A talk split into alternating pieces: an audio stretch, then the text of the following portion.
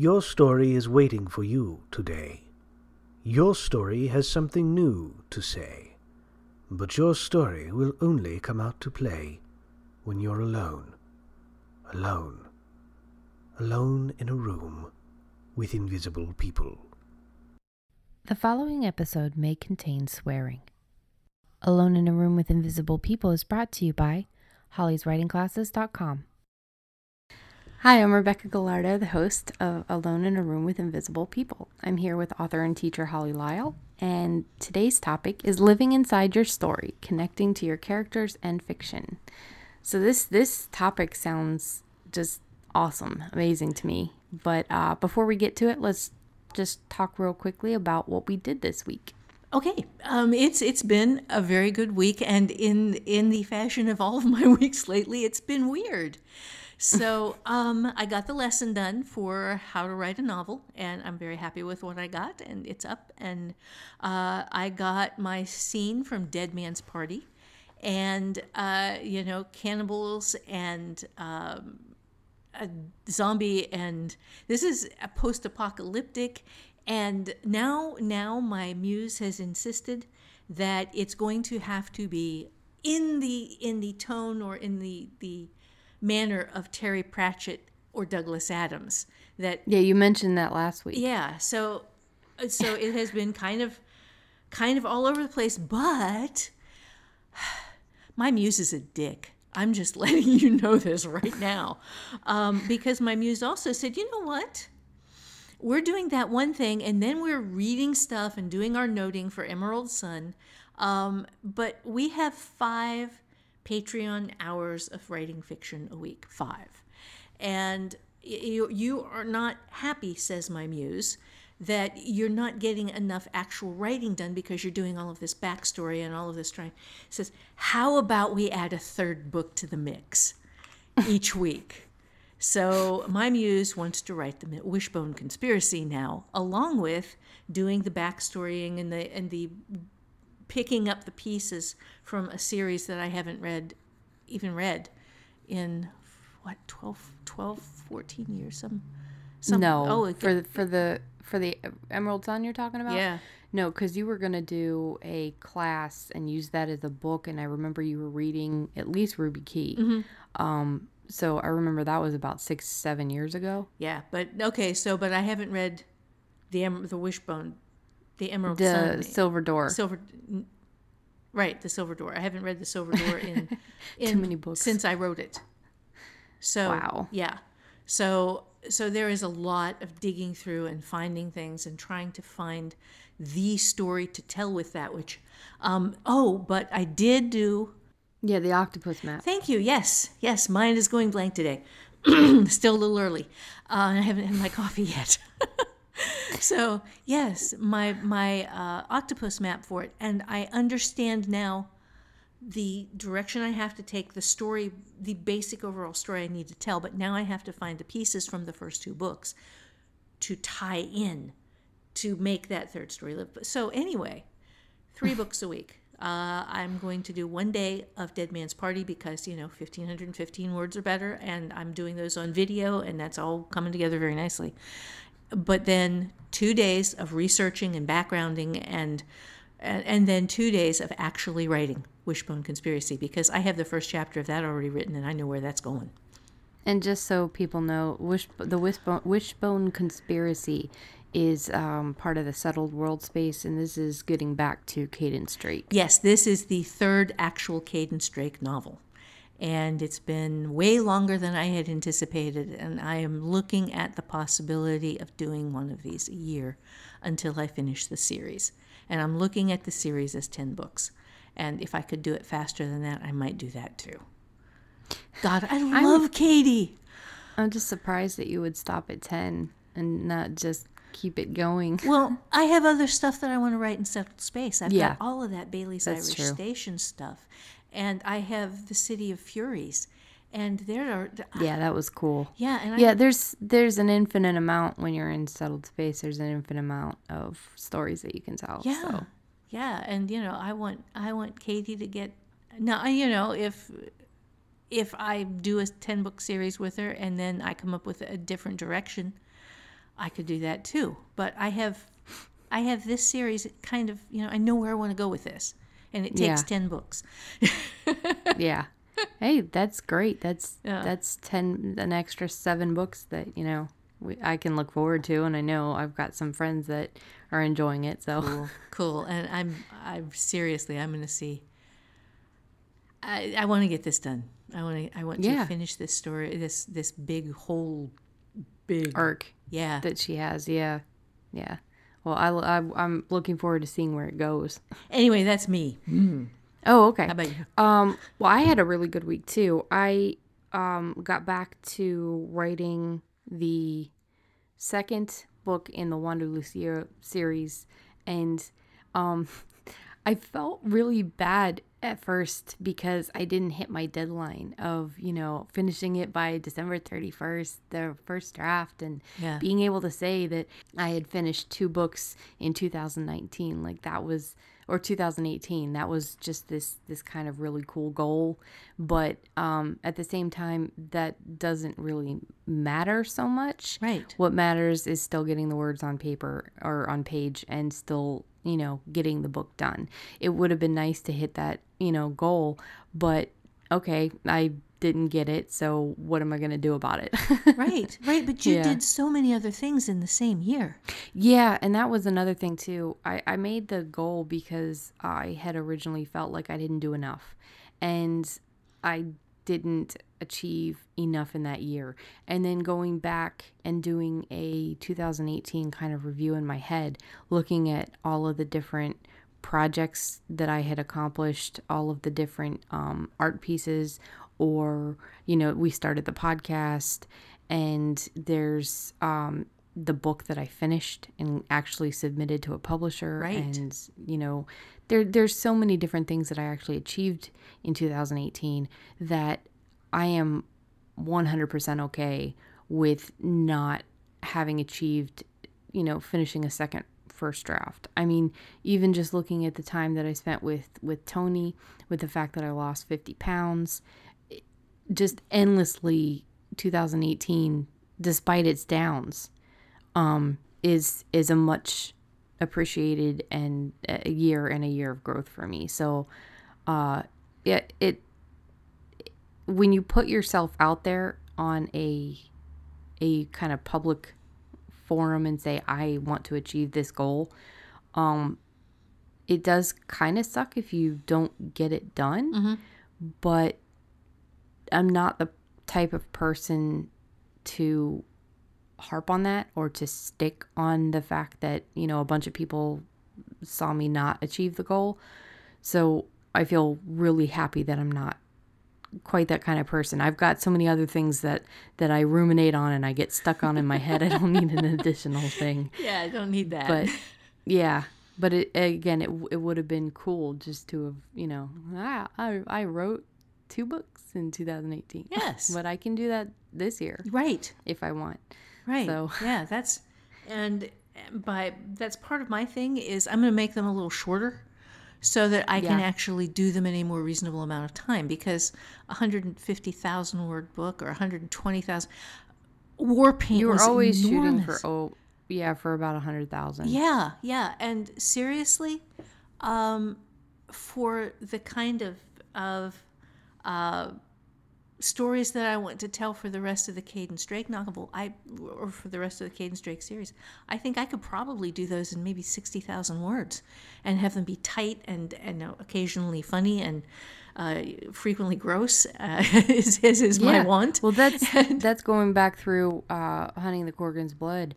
I forgot. I always forget how gruesome it is because you go in there and like even the first scene, it's really very gross. Like the different details and stuff. It's like gah And then you know there's another scene in there, not up yours, but it was like uh, Smith Bright world. There's a scene in in that particular world that I was like, wow, okay, yeah, mom's pretty vicious. So.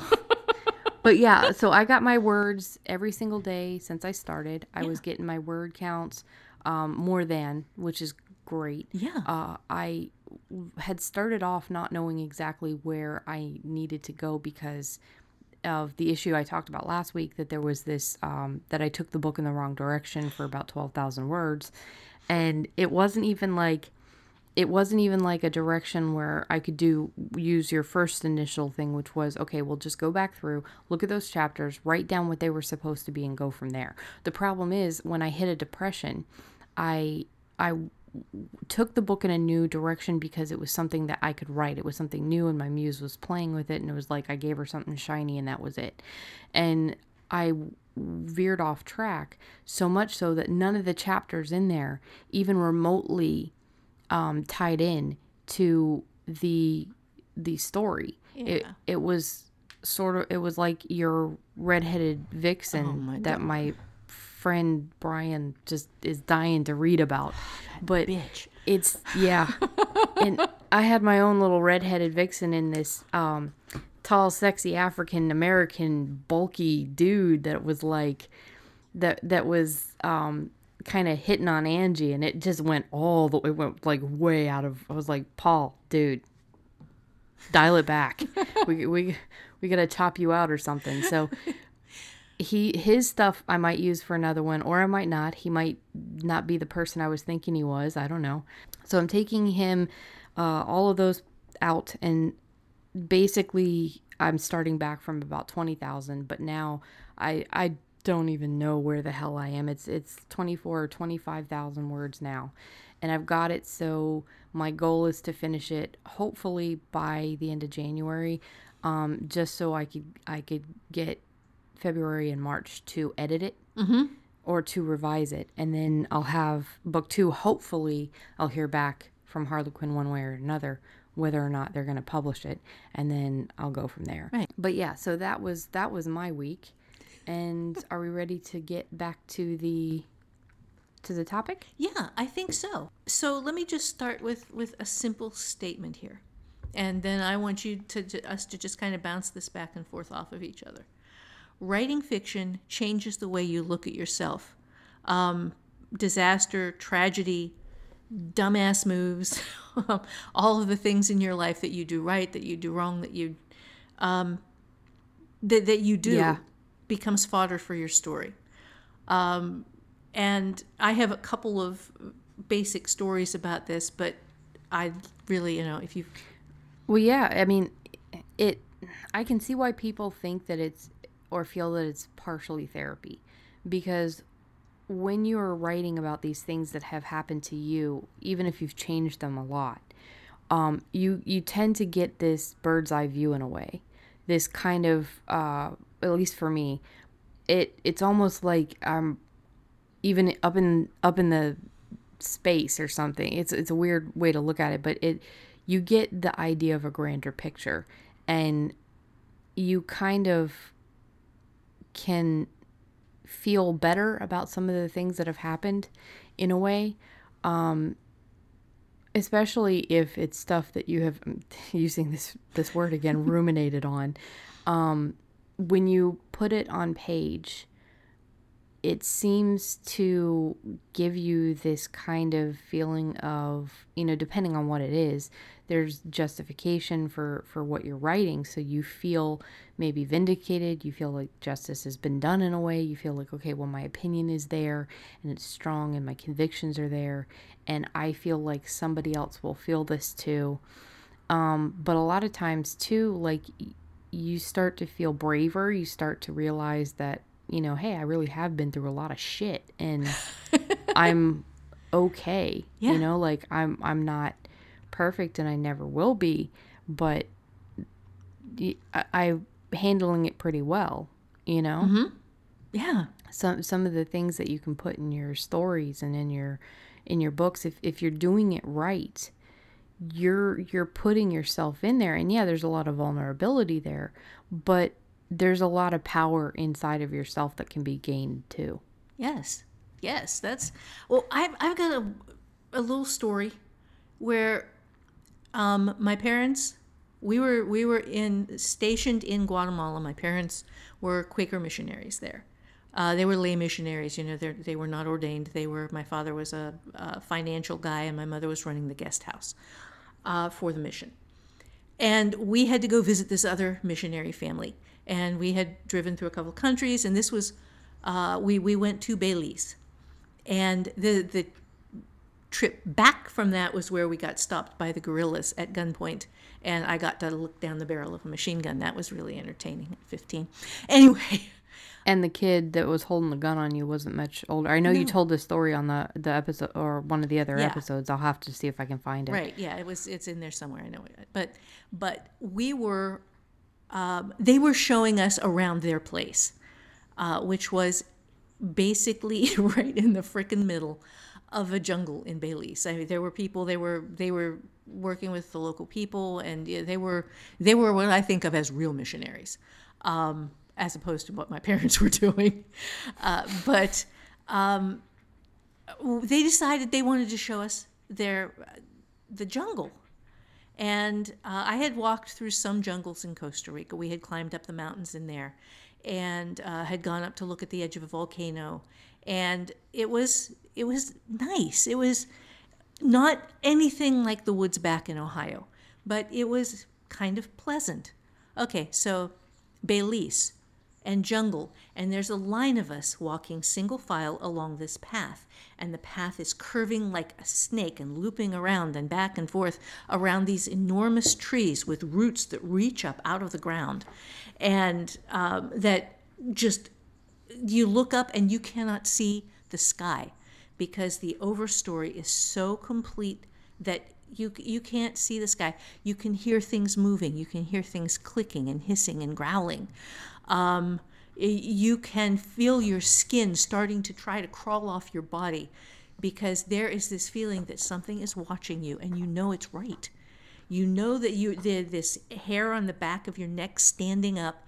Holy shit, there is something out there, and you hear a little cough.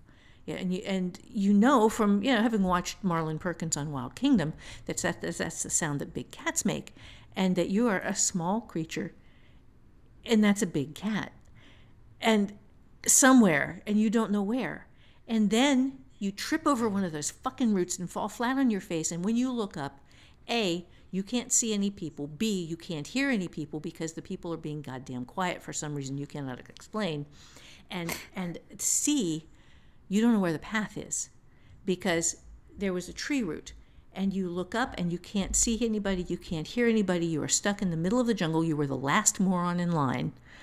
And you think, holy shit, I'm going to get eaten in here. I can die right here, right now. And then somebody said something ahead of me, and I kind of got my bearing and I found the right way through because there was not really a path. These people lived there so they knew where they were going but but animals leave little paths and trails and things too. And it all looked the same to me. So i found them and i got there and i got out. And that just kind of hung in the back of my mind until i wrote um, the second my second novel um, which was Fea and Bones of the Past. Thank you. Yes, Bones Yes. of the Past. And then, and I was, and some very, very scary trees in a very, very scary jungle are in that book. But that was, it wasn't done with me because then when I was writing Matrin and uh, I was writing the, uh, the secret, Secret text, text. and uh, had my people running through jungles there, all of a sudden that damn jungle was back again, and that moment, and that fear, and and that that visceral stuff that does not ever go away. The second you start putting yourself into your fiction, you start sliding into your characters, you can smell the jungle again. You can feel it. You can feel the weight of those massive, massive trees. That trees that are, are are so big that you cannot see around them, and that they, and that you cannot see the sky above you, and that you're you're in this kind of a twilight in the middle of the day. People are very excited about jungles, and I love the jungle. I don't. I don't love the jungle. I don't ever want to be in a jungle again. That was some terrifying shit, man. Yes, you know, keep keep them. Let people who want to go there go there. Let people who want to live there live there. Me, no, thank you. so my point there is that that was not disaster or tragedy. It was a bit of a dumbass move in falling down and not being not staying close enough to my people, but that the events in your life change the way you look at yourself. And I realized I had thought that I was this this person who would love being in the wilderness. And, and you know, I liked Alaska, you know, I did. You could see a long way in Alaska. That turns out to be very important to me, being able to see a long way. Um, because there was shit that hunted us there, but that was different. Uh, it was much. You friend- felt safer. I felt safer, yes. Um, yeah. but so so everything that you experience becomes fodder for your story, and you don't understand when you're experiencing it how much of it you can bring back and how important it's going to be and how meaningful it's going to be to you to write it because it was very therapeutic for me to write those people eating trees. Yes. and then to deal with them because they were not just yes yes because they were not just people eating trees. This was bones of the past and there were people eating trees in there and my characters got to deal with them in a way that i couldn't and that was nice. Okay so the second thing is that writing fiction the first thing here is that writing fiction changes the way you look at yourself. And and it helped me it did. It, it made me see that i got something valuable out of that. It, it allowed me to see myself as a little braver than i was at the time. Um, writing fiction changes the way you look at family friends and strangers. And and this is kind of terrifying in that everybody you see becomes a potential character in a book Yep. um, everybody you love becomes a potential character in a book. Everybody who pisses you off in traffic becomes a potential character in a book. And as someone who set a scene in the the mall, the biggest mall in South Florida, um, and then complete had had I think it was dragons destroy the mall. I think I don't remember. I don't remember. I know this was in. Shit, I don't even remember the book's in now. Um, but I, because it was so crowded and people right up on your faces. Everybody gets in your face and tries to sell you things, and it was like being in the Central American market without the charm. Um,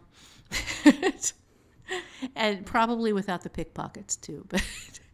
Yeah, probably not as many. Yeah. So so everybody around you that you love, that you hate, that that just looks kind of interesting, and as you're watching them walk away, you're thinking, why is that person walking like that? And the voice in the back of your head says, "Ooh, that's a spy," or "Ooh, that person just stole something," or "Ooh," and and you build up these stories, and these people show up in your books. Um, Yeah. You, you know, where have you gotten? Where have you used Oh. real people? I mean, don't use names. Don't give names, but Yeah, no, no, no, I wouldn't. But uh, all of the places I worked, um, all of them, I have had plenty of fodder for my work. Um, I have. it, it's actually it's it's hard to um. I'm I'm trying to s- figure out things without giving any examples that other people could possibly point out. But um I it, as as a waitress too. Okay, so like I'll just take that just at one simple small example. Um, in the in leaving Wanda Lucia, there's a scene where the waitress is standing there and she's uh, doing, or the main character is standing there and she's doing her job as a bartender, and she's mentions this one guy very briefly he, that all bars or all you know restaurants have a guy like this. He just comes in he likes to sit and flirt but you know he wouldn't actually take you home. There was a guy that uh, there was actually two or three of them but um, one in particular that would come in talk to me all the time flirt a lot tell me about his hunting place in you know in um, uh, Georgia because he had a, a 80 acre place where he would hunt. Nice. And yeah, and he would have like friends and family go with him or go up there without him. And he he offered to bring me back like a gopher turtle, and I told him, you know, that's that's illegal. And he he's like, well, I won't tell if you if you don't because you know I like turtles. Yeah. Um, he he was a really really nice guy, and he asked, you know, he'd ask like, "Oh, well, I know you're not single, so do you have an older sister, or how about your mom? How is, is she with somebody?" You know, and it's just, but he's the kind of guy that liked his life, liked his routine, um, had things that he really liked to do, and would wouldn't have wanted a relationship with somebody necessarily unless he found them, you know, hunting and they were very independent and didn't want to encroach on his shit. Yeah. You know? And the other two guys that I'm thinking about, uh, you know, one of them was very attached to this other waitress. If it was her birthday, Christmas, or there was one other day, he would leave her a hundred dollar tip, and that was for her. Wow. And all the rest of the time, yeah. And one time I was really helpful for her, like just just helping her out because we were slammed, and he ended up leaving me a twenty as an appreciation for me being so good with her. Um, and in the small area that I worked in that very small restaurant, um, where you had a lot of locals and regulars, especially with that dude that he came every single day, he would leave a dollar or two, you know, or maybe five bucks here and there. Um, you don't typically get tips like that from regulars Right. you know so anyway the the point is like he he got put in i almost said his name the the the guy that that you know had the hunting spot and would always talk to me and flirt with me that guy got put in that book because i really liked him and he he was just a cool guy but i know that you know having worked in other areas and stuff there is there are guys like that. If you have a small town especially or a small area in a bigger city with a a smaller you know restaurant or business with with lower priced foods you're going to get regulars Right. daily regulars.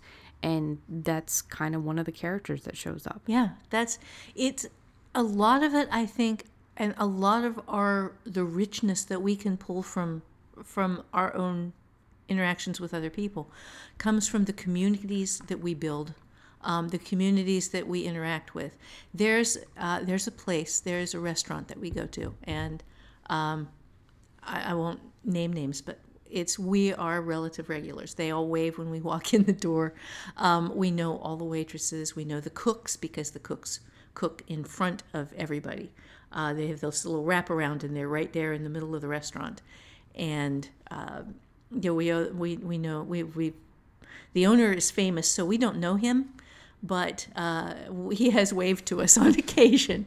Uh, and the managers we know, and it's we love this place, and we go in. We always leave a really good tip for who, whichever the the girls is waiting on us. And this is going these people at the point where uh, I, I have a place for them, all of them yeah in a book. Yeah, see that's that's what's really cool is that when something strikes you hard enough, whether it's a good or a bad strike, you have a place for it in your writing. yeah, And you know where where it's going to go. Like um I I was writing and I'll just make this real quick cuz I know we've got more points to make. But I was writing this zombie series a long time ago um and I plan on bringing that back and working on that as part of the thing that I was talking to you about. But um I had a, I had places that I specifically tore down or would have the characters pass and go through or go in and you know specific houses for from specific people didn't make it and there were bodies found or you know like and I am not a violent person right. In real well, life, my no. brother, yeah, my my my middle, my little brother, not my baby brother. Joe is perfect, but uh, my middle brother, Mark, might you know say that I'm very violent, but I'm not. Um, but yeah, it's just it's it's cool that because I said it in South Florida, so the uh, one place in a high building that I worked at that was uh, you know, That's- a, yeah. a bunch of BS, uh, that place got just wrecked. but I, I you have these plans for places and and ways of showing your appreciation or your vengeance as a writer and it's it's a lot of fun It is. It is. And it's it allows you to view your past with a somewhat less jaundiced eye. Because um, at any point you can think, hey, that's all right, because yeah, you did that, but I'm gonna get paid because you Yeah. did that. yeah anytime somebody's a dick anytime somebody betrays you or says your family and then turns around and stabs you in the back for no for no reason um or for no reason that you could see you you, you you're hurt at first but then you realize hey you know what i'm just going to use that basic principle right. in my next book or my next story. And you might not pay for what you did, but I'll be getting paid for it. Yes, exactly. That's just it. And there is, so, you know, writing fiction changes the way you look at family, friends, and strangers. Okay? Now, writing fiction also changes the way you look at the world. And this is no matter how crappy things might be in the world, and you can look at this from a the standpoint of someone who is religious, someone who is political, someone who is, um, uh, you know, what what's the what are the other things? What are the other hot buttons from from a gender perspective? There's f- philosophy. yeah, phil- You've from got a phil- so many different philosophical philo- philosophies. philosoph- from a philosophical philosophy. Yeah, mm, that's right.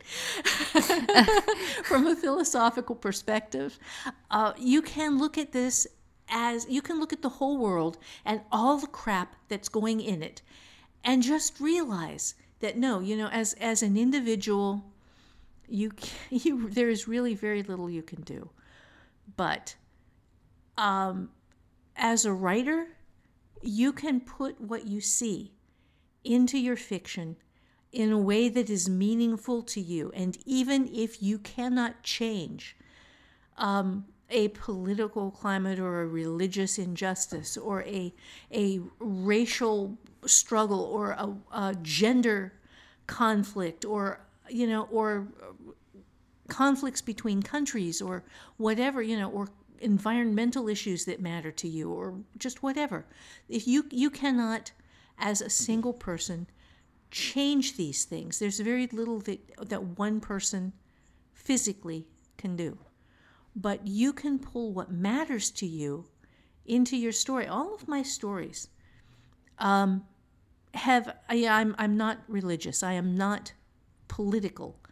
Um, I disagree with everybody on everything where politics is concerned, except except maybe from the, the libertarian perspective. I will give them um, individual rights are the basis upon which a civilization, the only basis upon which a civilization can be built, and that's that is my entire political ball of wax right there.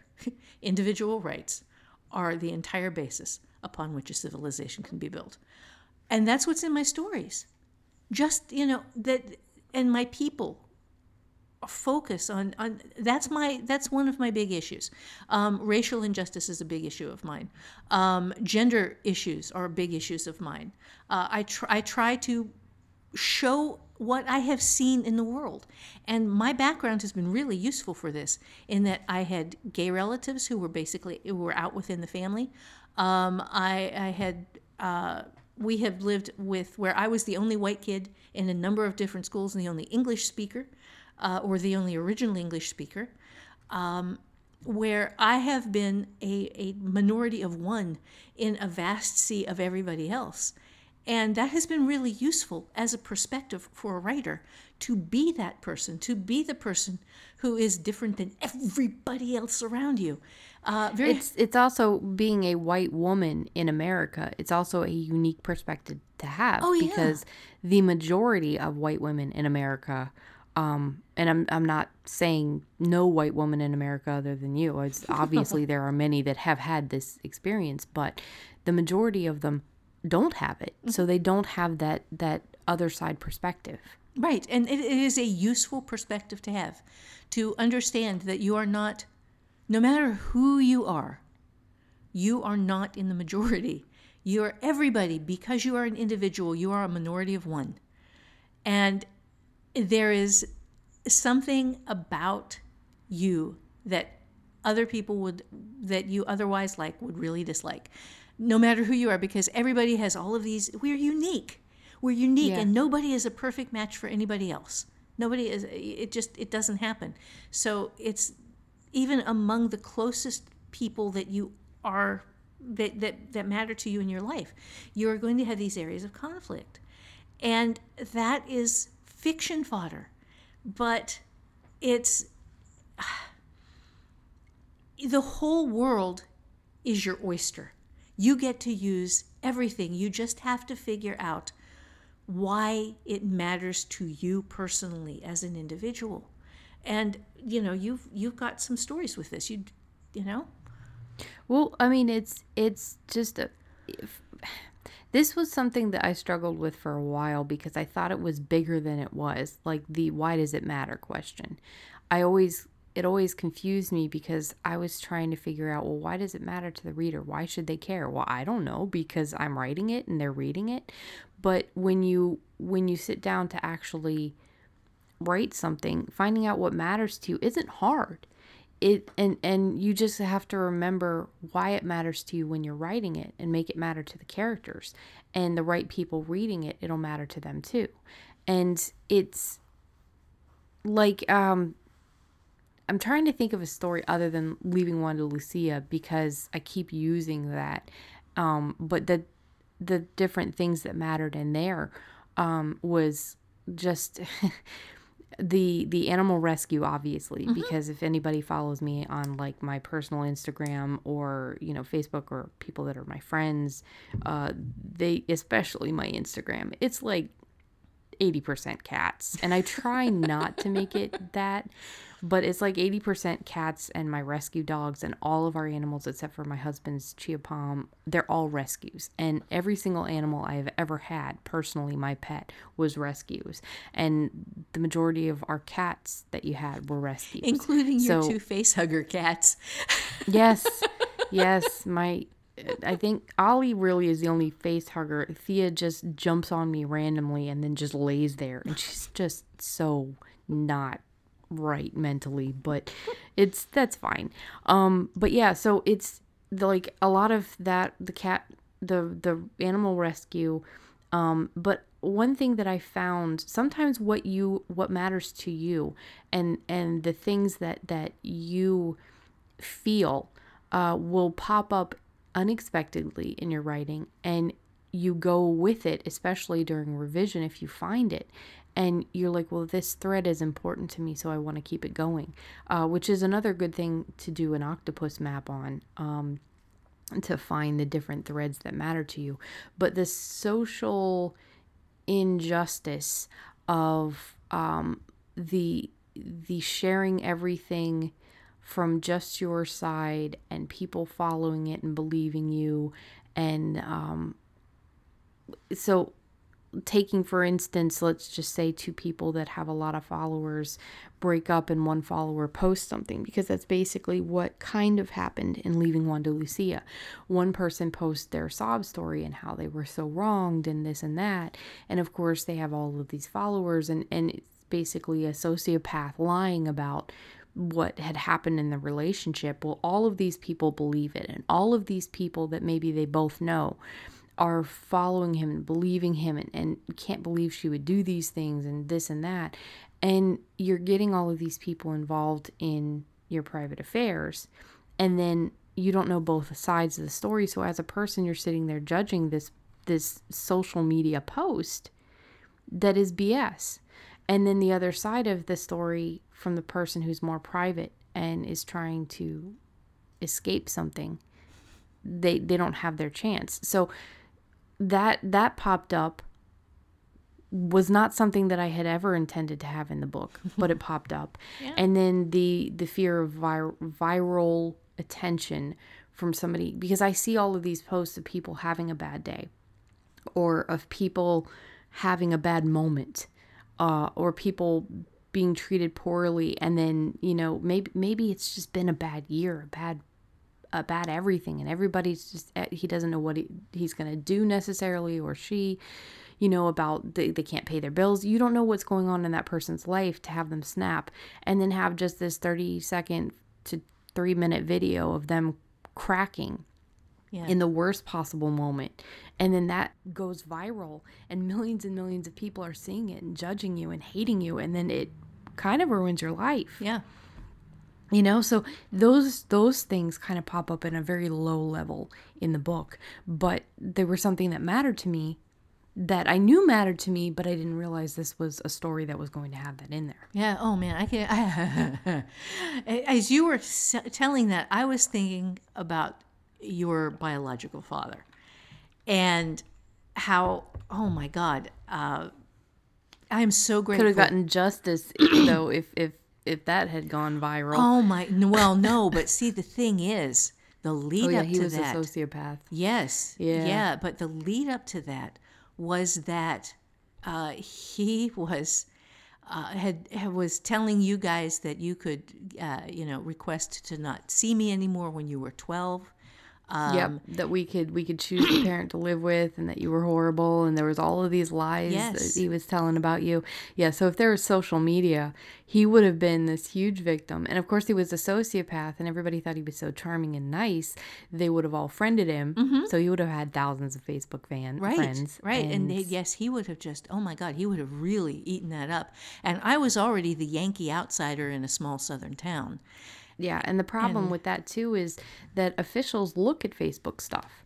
They they now see that as part it's it's just like your um you know, you don't want to post crazy shit on your Facebook page if you have a public Facebook page and you are also a public representative for a company or you want to go work somewhere because now now many businesses are looking at people's Facebook page to see if they're the type of person they want to hire.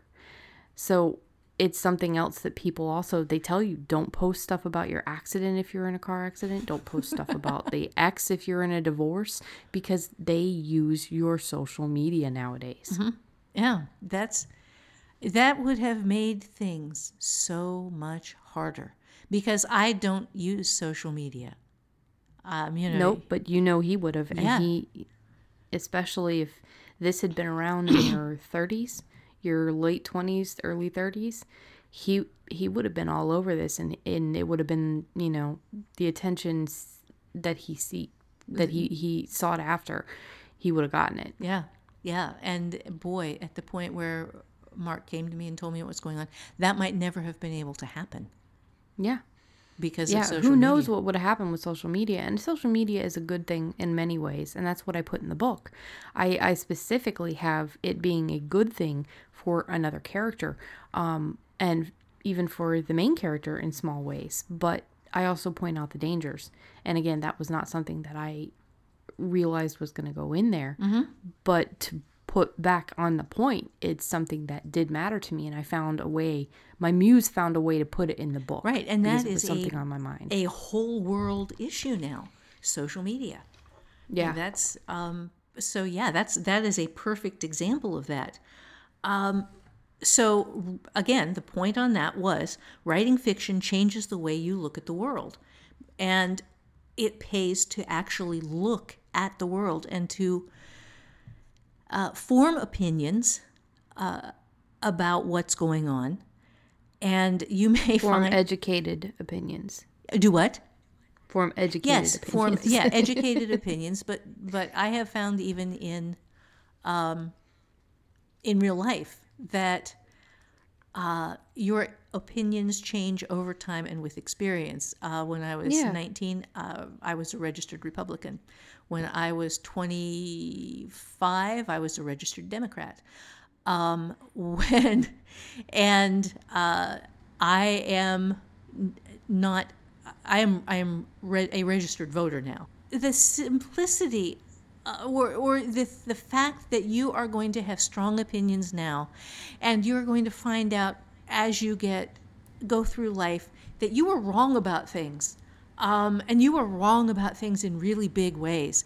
And you took passionate stands about stuff that turns out not to be um, the most brilliant things that have ever come out of your mouth.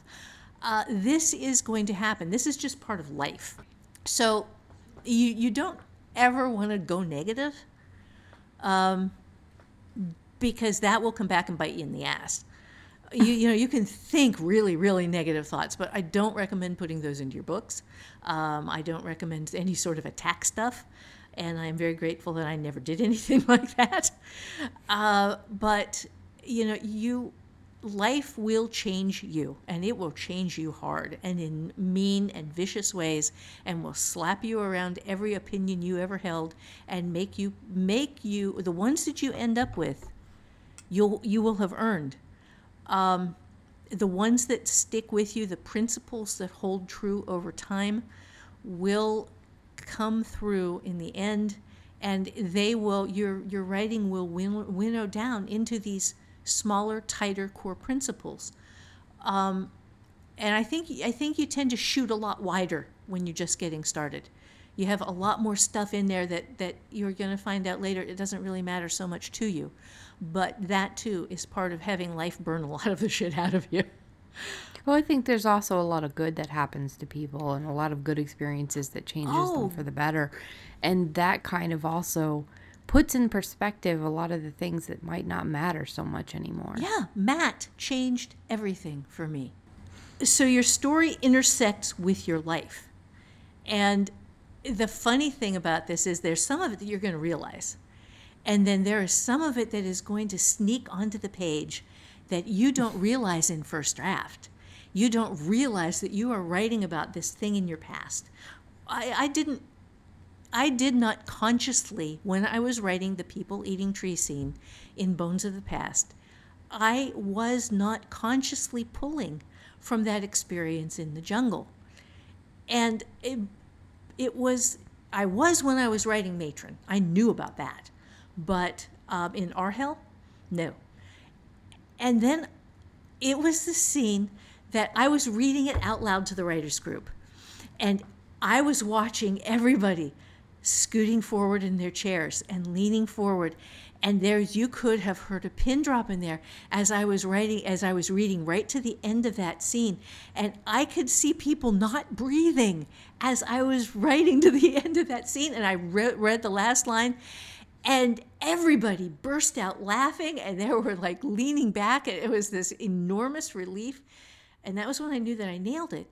But that was also when i thought oh my god i was actually there. And that's why i knew. That's that's why i was i was in that jungle personally a bunch of years ago in my life and that's why that scene worked. And there was an immediate click because of the feedback that I got on that one scene, where I not, not only knew how that scene had worked, but knew where it had come from finally. But it wasn't while I was writing it. I didn't know that that was in there while I was writing it. And watching the Yeah, reaction. that's really cool. Oh, it was, oh, it was fucking awesome. That's I miss Schrodinger's Pet Shop. Yes, it invades your downtime. Your your writing will invade your downtime, and this is uh, the wake you up in the middle of the night thing. Do you have anything where your writing has just kind of grabbed you? Oh yeah. Like I mean it's it can be any time. Like I'll be writing with my husband somewhere or going somewhere or we'll be standing in, you know, at a supermarket trying to pick something out and I think about what okay, so like we had a flash flood the other week and I walked out to let Maggie outside and immediately it came into my head. I need to have a flash flood in uh this the second part and just immediately everything hit my head. I knew how i was going to use it. I knew what kind of conflict it was going to cause. I knew what kind of issues that um both of the main characters were going to have and the villain. And it just it I, I just started thinking about it. And I'm like I had to remember to get Maggie inside because I was sitting there thinking okay well I need to go do this now. And um but I've had I've ha- I've been sitting there knitting with Tony and I'll watch him and he'll say something and something will happen when he's playing his destiny and it doesn't have anything to do with anything and it pops in my head exactly what I need to do. Or I mean it's it's anytime anywhere I've I've woken up and it, it's happened to me with art too like I've woken up knowing this painting that I want to do. Like I need to to how to do it or like I'll wake up with um, the answer to a conflict issue. It's it's just Yeah. like you said it invades your downtime. It, it like i've thought of whole stories while while driving you know Yes. Yes, that's um okay, so I'm going to say the next one is it talks to you in your sleep. And my example for that was um uh, around the end of October, a bunch of years ago now. Uh, and a few years after my first publisher, Jim Baen, had died, I had this dream in which Jim Baen came to me and through an intermediary uh, told me the basic outline of a book that if I wrote it, it would be huge. And it was, and I tried to ask him something, and and when I did, um, he couldn't he couldn't talk, but the intermediary could talk. But when I asked him my question, he disappeared, and I woke up.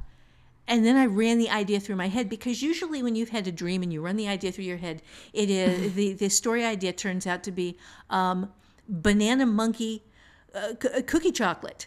And you go, yeah, that's not going to work. But this was a real goddamn good idea. This was a magnificent idea. And I had my laptop sit, lying on the floor next to the bed for reasons unknown. And I grabbed it and popped it on my lap and started writing. And I wrote out the idea for it right there, right then. And it is the the story still um, provisionally titled "Dreaming the Dead" because I had never dreamt the dead before. I had never, um, I had never had a dream of someone who was dead telling me something ever, and I have never had one since. Um, so that's just a provisional working title for the book, and it's one of the things that I want to do. And with my new concept of doing three books at the same time, which I did blog on, so I have this is on my blog if you want to take a look. Um, this is one of the books that I will be getting to in my process of doing um, the book that I'm writing, the book that I'm outlining and planning, and the book that I'm conceptualizing. And um, it's just this is something that happens. Your dreams, your dreams can can give you genuinely good stuff, just out of fucking nowhere. It was it was amazing. Okay, so the next one is that it will pull details from your existing work. Um, that you will be you you'll be working on uh, your your seventeenth book. Okay, let's just put this in the future a little bit. Um, or, or for some of you in the past, uh, you're going to be working on book number 17. And all of a sudden, you are going to remember something that you had that you kind of ran up the flagpole 15 years ago and it's still sitting in text form on your hard drive it's and, and you go in and you look at this and you go wow i know what i could do with that now and um, as someone who has been going through my hard drive lately, uh, I can say that there's stuff in there that I wrote off as being stupid back when I wrote it, and then and I wrote like uh, you know a chapter or two, and and said, eh, eh, I don't think so. And I went back and read it and went, ooh, wait a minute. No, if I did this, and this, and this, I could actually write that holy shit. And that's what i really need right now is more stuff to write. Thank you very much. Yeah. But but then it's in there. And this stuff that you put on the hard drive that doesn't go someplace don't throw it out. Because my god you don't know what kind of little gemstones can be in the middle of a big pile of crap. And you might have to winnow out some crap. You know there there might you might have to get out the hose and, and wash off the horse poo uh, before you can actually see the good stuff that's left in the middle. And, you know, but there, a lot of times there's going to be some good stuff in the middle. Have, have- Oh, yeah. Have you found anything like this on your hard drive? Yeah, I found um a couple so when I was writing um romance and erotica and stuff, I kind of went through just to see if I had cuz I I'm always writing down ideas. Always. I have notebooks and notebooks from even when back when I was a waitress and stuff where I would just jot down ideas and I was going back through them just to see what else I had, just kind of to kind of compile them and get them all together. And I found some really bad teenage stupid romance story ideas, but then I found some really good stuff. And I have this one story that I found that was was real. I was like, I can't did I write this? Did somebody else write this? Because this is really good. Like I need to change some of it, but it's like I have to keep this going. Yeah. Yeah, that's that that's a perfect example. Yeah, I've got I've got um a screenplay that I remember writing. Um that's it's actually just the first few pages and I have the story outline. And I remember writing it. It was when we first got here. And I was like, ah, this is this is, you know, not not good enough. I'll put it aside for later for when I'm a better writer and I can do it.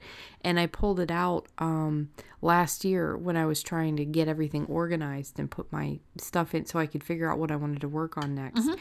And I read, I pulled that script out and I read it and I was hooked. And I was, I was like, I thought this was bad.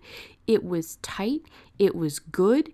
It was different. And I fucking love the idea and I still want to go back and I still want to write it and I I really I already know the ending. Wow. And it's kind of poetic and it's it's just it is it was really really well done and I'm excited about that one too. Yeah. Um but finding it was really nice. I do want to go back and read Take a Chance on Me, which unfortunately has has absolutely not going to win the which book do you want me to do for how to revise your novel.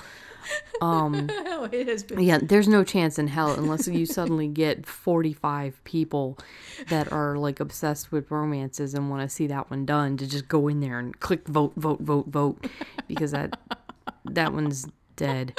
But I do want to go back and read that and see if there's anything good in there, if it, how salvageable it is, I'm excited about doing that. Yeah, well, you still you have the book, so you can still go back and revise that. Oh yeah, yeah, yeah I will. It's just a matter of time, especially since every every freaking body wants Glass House done, mm-hmm. and it, it's I'm looking at poor little Take a Chance on me like yes, but Glass House even the is name, your even the name, now. yeah, yeah, Glass House is, but even the name says Take a Chance on me. People, you couldn't have clicked on it. I don't know. I don't know. But yeah, Glass House is the one I'm most excited about. But I, you know, I have about a hundred thousand words of "Take a Chance on Me" done, and it would. I think it's like ninety thousand. I don't know how how many words it is, but it's like so close to being done, and I feel like I really want to get in there and see how much of it I can salvage and see if I can put it up for sale. Well, you can do that. yeah, but not until after I've done uh, Glass House because that's the one everybody wants. Right. Yes, and my cover art. Yes. Becky is well, yeah, yeah Becky's doing my cover art for the the Cadence Drake series now.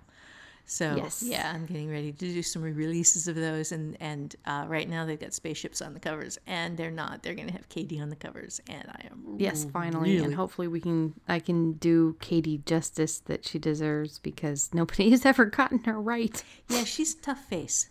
She is. Yeah. Yeah. She. Well, she's so she's Mary's child, and that's very different. Right. If you haven't read the book, definitely, you know, well, you have to get it soon. Yeah. Hopefully, with with my new cover on your book. yes. Yes. Well, I've got people that are already saying they want to pre-order it with both of our signatures. Oh, that would be. God, I wish we had a way to do that.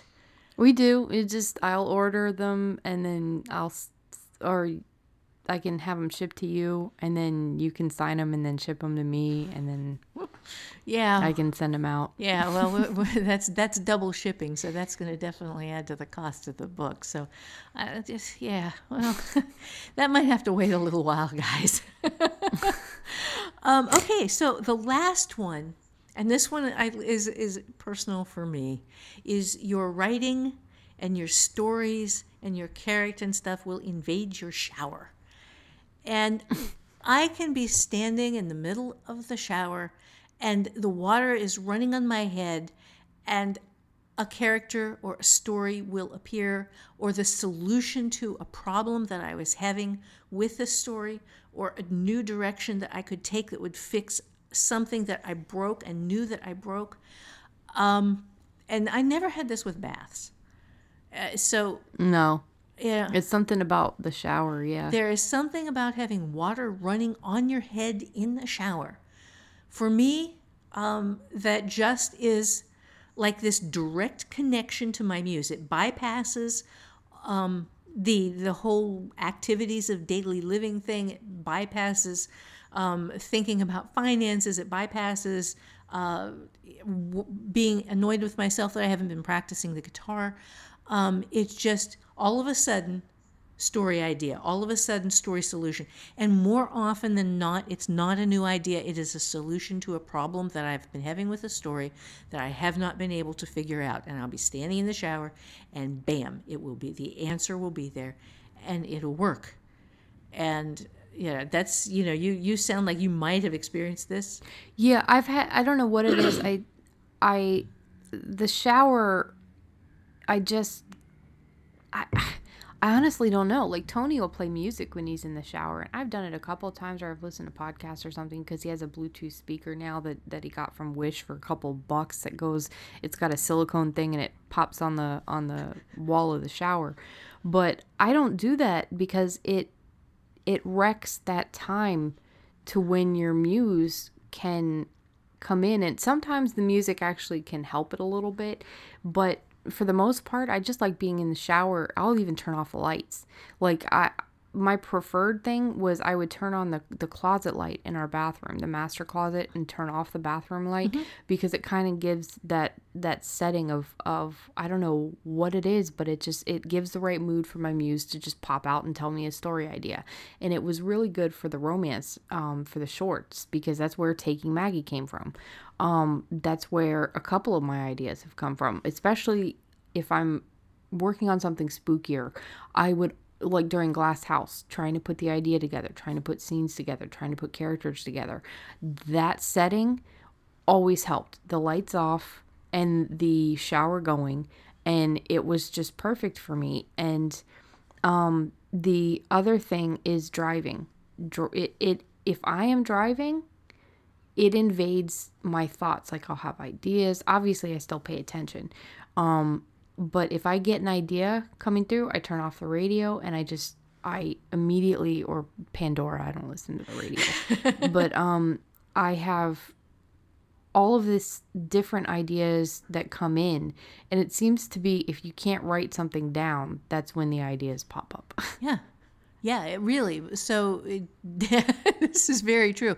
So it really, really helps if your office is five steps from your shower, as mine is. Yeah, mine Yeah. is too. Like literally, I get out of the shower and it's, mm, yeah, it's about five steps Yeah. from the shower to that little sitting room. Yeah, that's if the commute is really, really short. This is a very helpful thing.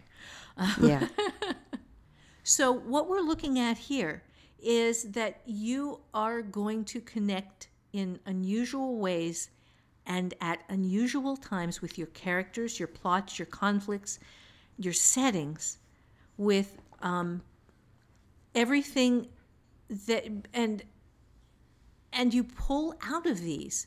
And you can actually kind of you can kind of set yourself up so that if you are having a problem with one of these specific things you can can find one of these ways of living inside of your story that will allow you to fix if you have a character problem and you know that the shower trick works for you you can just kind of relax and and be just have in the back of your mind well you know muse would be really helpful if you could give me a little bit of help with this character and then you know take a shower um, that or you can go to sleep too. Sometimes that works, and then you'll wake up with the solution. Yes, yes. Um, one of the things that I have routinely done when I have been having with a, pro- a problem with the book is I will think about the problem as I am falling asleep, and very often, not always, but very often, I will wake up with this with the solution, and the solution will be a good one. I mean, you know, nothing quite of the extreme nature of Dreaming the Dead, which was just astounding. And it was a fully fledged idea that did not include bananas or cookies anywhere in it. Um, it was just it was just there, and but but you can help this process along. Um, you can find the ways that you connect with your story and then put yourself in the path of having the story come to you you know kind of like if you know that there's there are things that keep you away from your story like um, if you know that there are activities that that really really screw up your writing um, for me it would be watching television or news or reading news Yeah. articles or um, anything like that. Then don't do that. Don't don't put yourself in the path of the stuff that screws up your writing. Put yourself instead stand in the middle of the river of ideas and um, you know then think about your character think about your plot think about the fact that you worked your character into a corner and he's stuck and the only thing you can think of now is that now he's going to die. And uh, then you just say okay you know um, muse you know help me out here. And then you do Yeah. the thing like for me knitting taking a shower um, various other you know small activities that that it used to be folding laundry. Folding laundry used to be the most amazing idea idea generator that i would have you know? There's something about clothes that are clean and warm and smell nice that you're folding and that all of a sudden the back of your mind says oh and by the way you can do this and do that and do that and do that and it'll fix your problem and so you know Yeah, cleaning the house for me is one. Like, especially with reorganizing or minimizing or anything. I don't know why, but I I actually genuinely like to clean mm-hmm. and I like to organize and minimize and it part of like especially if I can get some music going that actually motivates me it, it's not long before I have some kind of idea. And one thing I wanted to say too is with the connecting to your story, connecting to your characters, if you're connecting well, but you feel it's the wrong direction, keep writing it. It's first draft. You don't know if you're going to end up using it. You might end up using it in another area in the book, but if you are connecting really well to something, or if you realize that this story, um, this this element of the story might not be appropriate for what you're doing, just put it in there anyway. It's just first draft. Yeah. You can always take it out. You can always use it later. Some some other story, some other part of the story. Don't shut that down because y- you you need the momentum sometimes Yeah. and sometimes that part that connection can open up other connections that you can use in the future right um, I I had a couple of moments of really good connections with um, the twelve thousand words that I subsequently have cut, but yeah you're going to use It- that character right yeah, I'm probably? He. I was thinking about it.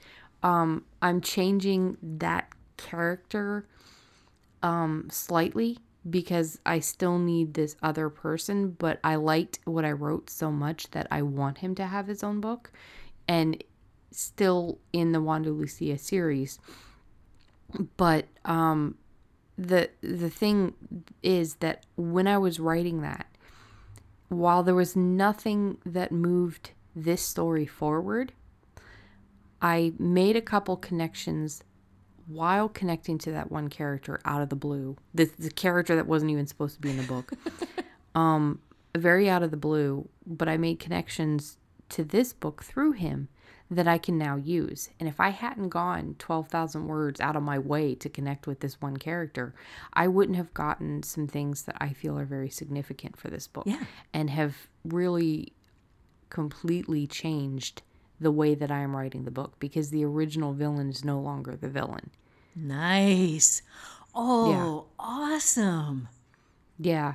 Yeah, and it it really struck me as the the way to to point out something that has meant to me for a long time and and the original villain it, it bothered me in some areas so i like using this new new thing and if i hadn't written that extra 12,000 words that brought me out of the way that didn't move this story forward at all i would not have come up with this very new concept with with very different connections that i you know have made and and and am enjoying enjoying now. Yeah.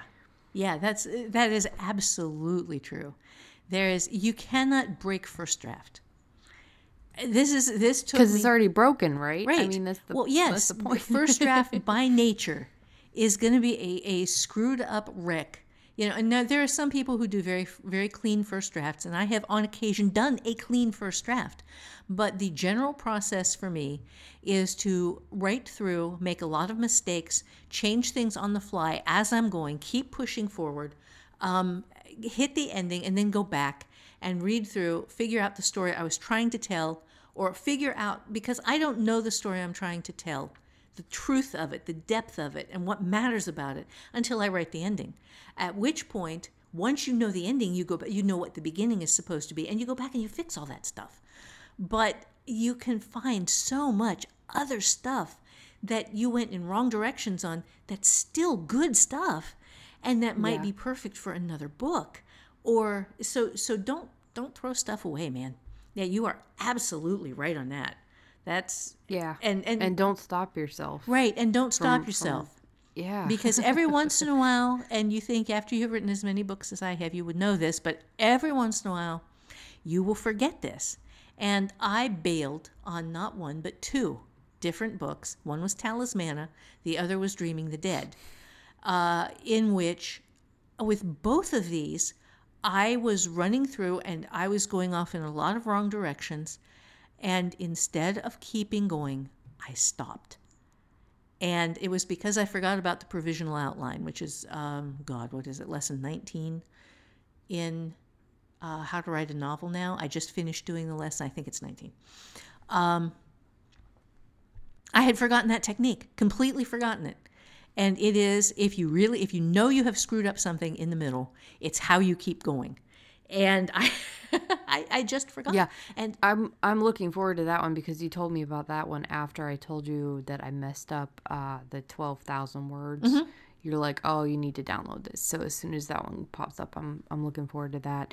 But the yeah that well, you get mom bennies. I can just email it to you. Woohoo! That's pretty awesome. Um, the the talismana thing, I don't even think you had an outline for that. That was all pantsing, right? Right, right. That was me Yeah, pantsing so a the- novel. So you being able to to do that that technique of the provisional outline would have probably really saved that. Oh yeah, well that's what that's what the provisional outline is. It's a thing you write on the fly where uh, every time you screw up badly, you go back through your little provisional outline and you fix the stuff in in what you have already written in your head. You don't fix it in real life. Okay, just- so this is this is really cool. So this is kind of helping you out with your how to rev- or or the revision down the Yes, road. yes. I mean, this is because I'm looking at how to revise your novel again and thinking about this, and I'm like, God damn, that would have fucking helped. yes, but Dead Man's Party has shifted four times on me now. It, it has it has shifted from this this kind of um, light, simple story about um, an AI uh, in love with a guy at, after uh, a some sort of a technological crash. Not not a big deal, and then it became post-apocalyptic. And then it became post-apocalyptic, but but ten years after the fact, so that you know things were not that bad anymore. The stuff was coming back. Then it became post-apocalyptic two years after the fact, when we are deep in the shit, and there are zombies and cannibals. and cannibals. Yes. And then, fourth change, it became oh, now you've got to write it funny. Not just funny, now you've got to write it Terry Pratchett, Douglas Adams funny. Because my muse Yeah, is no piker. that's hard. Oh my God, yes, there is. My muse is no piker with its demands, man. It's coming right in there. It's going, yeah, Yeah, all right. you think you got this? Watch this. This is what I want you to do now, bitch. Pain in the ass muse. yes.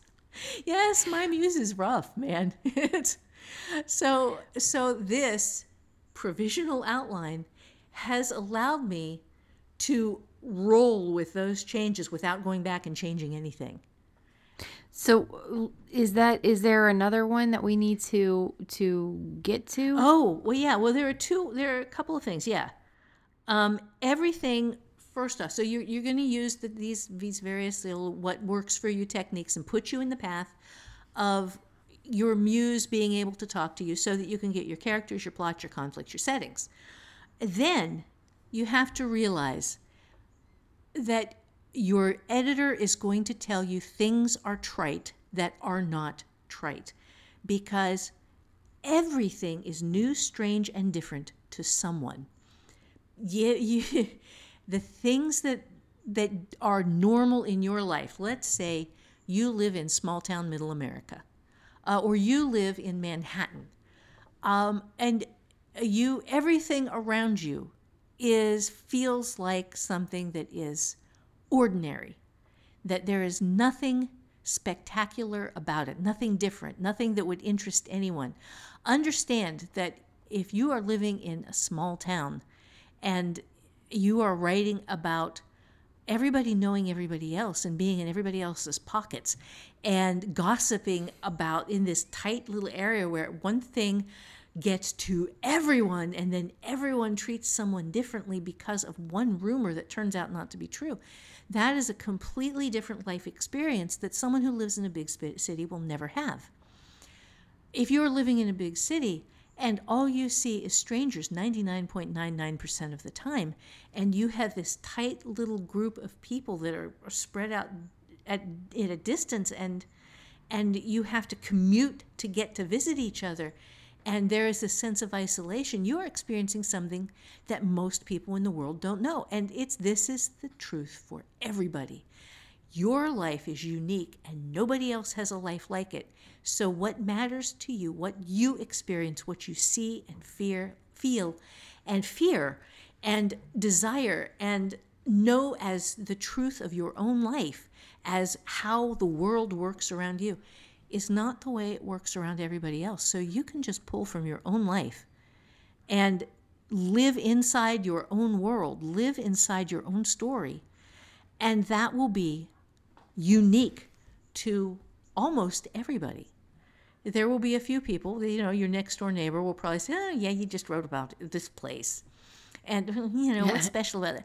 Okay, but to everybody else, to everybody who doesn't live next door to you, you're you are you are living on an alien planet and you can pull from it at, at will just don't use any real names very important Yeah, it's, it's Yeah. like the biker thing that you had mentioned before. Yeah. It's I'm writing about this poker run in one of the in the Leaving Juan de Lucia, and all my bikers, if they read it, they'd be like, "Okay, it's a poker run," and you know, it for, for them, it's like when they're reading this, like, all right, I yeah, I, I know what happens during a poker run, but for the most I, I'm I'm assuming here. I mean, there's a lot of women that read those motorcycle um, romance novels, so some of them might read it and not ah yeah all right well I've already read about this. But a lot of the people reading my book might never have any you know any kind of contact with that world.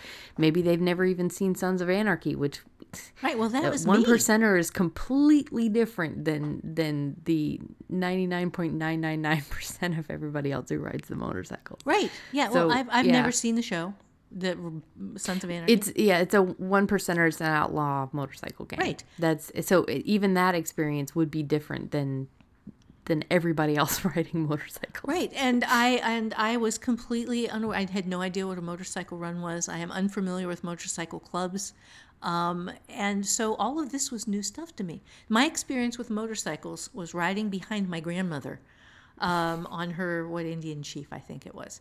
Um, Yeah. yeah, back when I was nine or eleven, somewhere around there. Yeah, and uh, you know, getting to getting to wear the helmet and, and ride behind her, and and she was in her mid fifties at the time, I think. My grandma kicked ass. She was awesome. Yeah. I wish you could have met her. Yeah, well, I think uh, I have a picture of us sitting on a couch Oh, together. well, yeah, you met I her when you were little. Yeah, but I was so little and I didn't. yeah, Yeah. that was that five generations picture. and when you're that little, you don't appreciate uh, people as well. Yeah. But it's yeah, I'll have to show you the picture I found. That one just had you, me, her, and Mark. Okay, I have one with all with all five generations. My great grandmother, my grandmother, my Yep. mother, me, and you. I think that's one of the ones that I sent you, right? Yes, it is. Yeah. Yeah. So, yeah, that one I had to give you. But um this one I just found. But it's like like you're talking about and and just the fact that you said motorcycle club, most don't even go by that because motorcycle club is a dangerous term. oh, So yeah. really? Yeah, because yeah, yeah. Um it's it's like how you design your patches on the back of your on your vest. Just the design of the back patches can is a language in and, in and of itself. Really? The the yeah. Yeah, the, the the patches that you wear on the front and the and the sides and the pockets, all of those are a language. I I can and I'm not even that that well versed, but it's I can look at somebody and and their lang and their vest itself tells me about them before I ever meet them. So it's So this is It's- like freaking gypsy culture and leaving, or or yeah, it is a culture all by itself. It is it is definitely a subculture that it is very complex and there's a lot of history with just how short of a time period there is within the motorcycle uh, world. this is so cool. Yeah, a lot of people call it motorcycle um, associations. Like that's the one of the ones that I am with. Uh, that that I know, you know, a lot of the people in is a um, CVMA, which is Combat Veteran Motorcycle Association. Uh, the term motorcycle club, a lot of times, especially with law enforcement, they start looking at you a lot differently because that is veering towards the one percenters. That is veering towards an outlaw Okay. gang. All right. So Yeah. motorcycle association is the appropriate term for your guys. or riding club. Riding club, club, would be more like uh, me and me and Tony. See, that's what I, I would want to call it a writers group, because then it would yeah, be riders. a writers group exactly. Because then it would sound like a writers group, and then you could be both. Yeah, we could get a whole bunch of writers together, and it's a writing club. It could be a writers writers club group. Yeah, Group. yeah, And- or club. You can say club. Okay, anyway, to get us back on topic. Um, so so there are all of those things. Okay. The next thing is so that was everything is new, strange, and different to someone, and you know we, we found a little extra cool. Yeah, that's a good there. example there. It really was, yes. Um, and then the last thing here, uh, as my point, is while you're doing this, while you are living in your story, don't talk out your story. There is, I know tons of people who do this, who will have this Yeah. story idea. And then they will get all excited about their story idea. And so they will tell their story idea to a bunch of people. And then they don't write it. Yeah, nothing ever becomes of it. Yeah, and this is this is a process where your muse has something that it wants to present. And it is excited about it. And this if and it has it is perfectly willing to use any form available to get the story out. And this is like this is like watching taking a glass of water and pouring it onto a table. It will find the low point and it will run out the low point and then it will be gone. So if you tell somebody the story you want to write, you have poured the water out on the table and it has run through your verbal description and the need to write it is gone It dies. it dies. It's just gone. It, it evaporates. It has fallen off the table. It is on the floor. It's it's gone. So don't talk about your story. This is also don't blog about your story. Oh, you know, I I will give little hints and stuff, but I never talk about the actual story because Yeah, I don't even do it in the forums. No. and it's not about somebody stealing your idea. It's about you still need to keep that idea to yourself Right. until you're done. because Yeah. right right because your muse is content The second it has told the story, it's content. That's done. It's done with that story, and it doesn't need to get it out anymore. And you, as the writer, need to have your muse need to get that out, and then you need to be the evil bitch or evil bastard who won't let it unless it gives you words, and makes your fingers move. And this is hard. Yeah. Yeah, I know- Yeah, but if you can keep it in your head that that I mean, if you have an example, a personal example, and you remind yourself of that, then it will be easier to keep it to yourself. Right, right. It's, it's, if you have ever told out a story, which I have done, I did when I early, and then the stories were just gone. There was there was there was no need, no passion, no drive. to Yeah, no them. passion. Right. Yeah. right, and that the muse is what gives you that hunger to get words on the page. But your muse is very easily satisfied. Yeah. I I did it one time and I was 19 or 20. Oh, I think I was 20 because I I was uh, living in my first apartment. And I generally I talked to Mark about all sorts of stuff and we would, you know, talk about writing and talk about story ideas and stuff, but we I usually kept it generalized. Mark uh, overshares and I think he tends to um, kill off his muse sometimes, but he did say he's working on it the the issue is I told him about um, probably one of my coolest ideas to maybe back then I've I've gotten some really good ones but it's still something that I would have loved to have written. It was called the Ruby Woo and I absolutely loved the idea. I was totally passionate about him and I uh, about about it and I told him about it and he was freaking just overjoyed and overexcited about the the concept and everything. And afterwards I it was almost like a writer's block. Like it was my first time I had ever dealt with a true block on something, but I didn't realize what it was. I just knew and and of course you're saying that it goes to the low point. This makes sense because I I I continuously tried. I thought maybe it just needed more. But the problem was what you're saying. And I actually have um a it, it said save the something. It was like a band advertisement or something. And I wrote save the Ruby the Ruby Woo. Um, because that was in my head. That's what I wanted to do.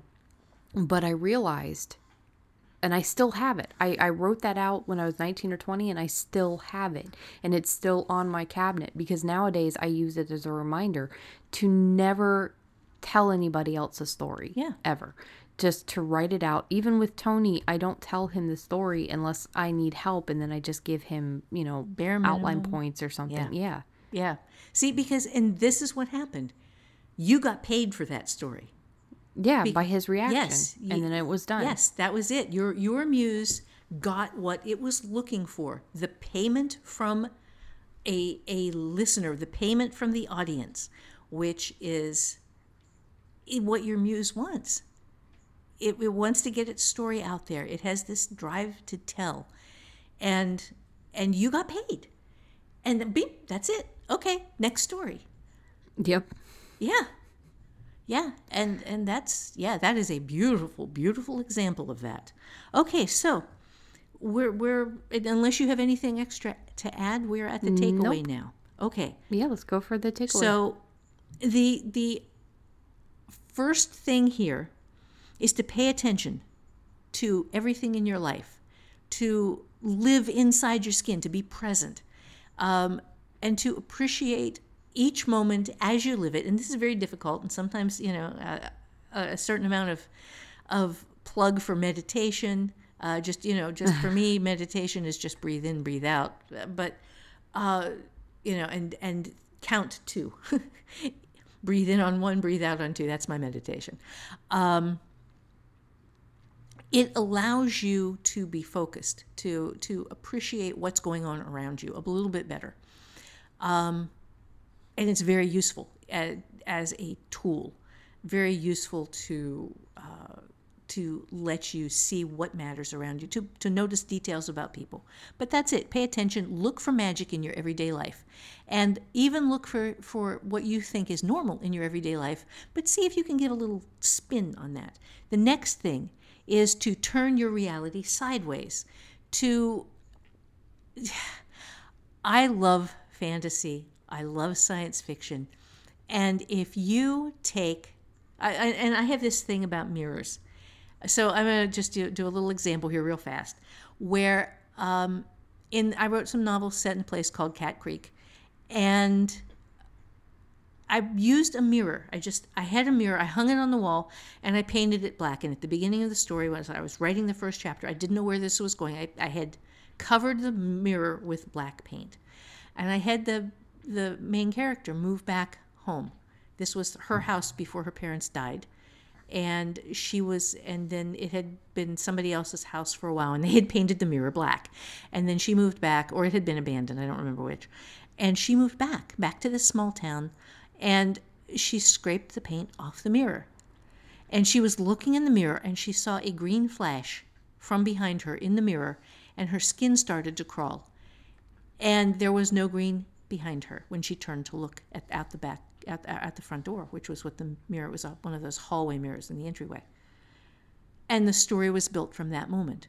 From what happened. Yeah, I really liked reading that too. By the way, it was really well written. I still remember that scene very, very um, vividly. Thank you. That was that one I got right in first draft. That was almost unchanged. That was that was the first book in the one where the second book, the the redheaded Chaos. FBI agent drove me over yes. the, the cliff and and cost me 60,000 words twice on deadline. Twice.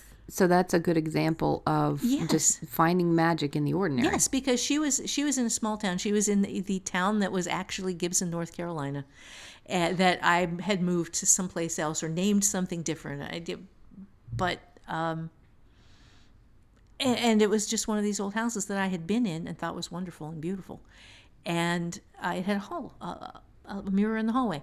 And when I was writing that first scene, for reasons that my I did not understand, my muse had painted the had put black paint on that beautiful mirror, and I thought, why? And that was a creepy why. Yeah, I know that's not what it was meant, but it sounded really creepy. Yeah, well, it was really creepy when I found out why. Well, yeah. holy oh, crap, oh, yeah. that's why. Yeah, I would have painted that mirror over too. You ask, how can this thing live in my fiction? How can a character finish scraping the black paint off the mirror of the house she has just moved into and look up and see a little flash of green in it? How can that be really big? How can that be something special? And it was from answering that question that I got a three book series that would have been a seven book series if my publisher hadn't killed it in three. So go yeah and that's something that you if you can keep asking questions you can build an entire work of of your career because like for me fulton hills is nothing but answering questions asking the right questions freaking myself out a whole bunch and answering the questions and that is what i hope will be my career world. Yes. Like you're saying, build a world and, and work in it. And that's what I want. That's absolutely it. And the funny thing about this is that the magic in your fiction isn't the big stuff. It is this it's the tiny, little yeah, tiny little thing that that you look at and you write it and it just flows off your fingertips. And when you go back through and you read the previous day's stuff as you're getting ready to write your new stuff, you go, "What's that?" What is what is that little tiny thing on the floor right there? That little tiny thing in the corner. That that that one little detail. Why is that detail in my book? Because I don't really remember writing that. but that's something.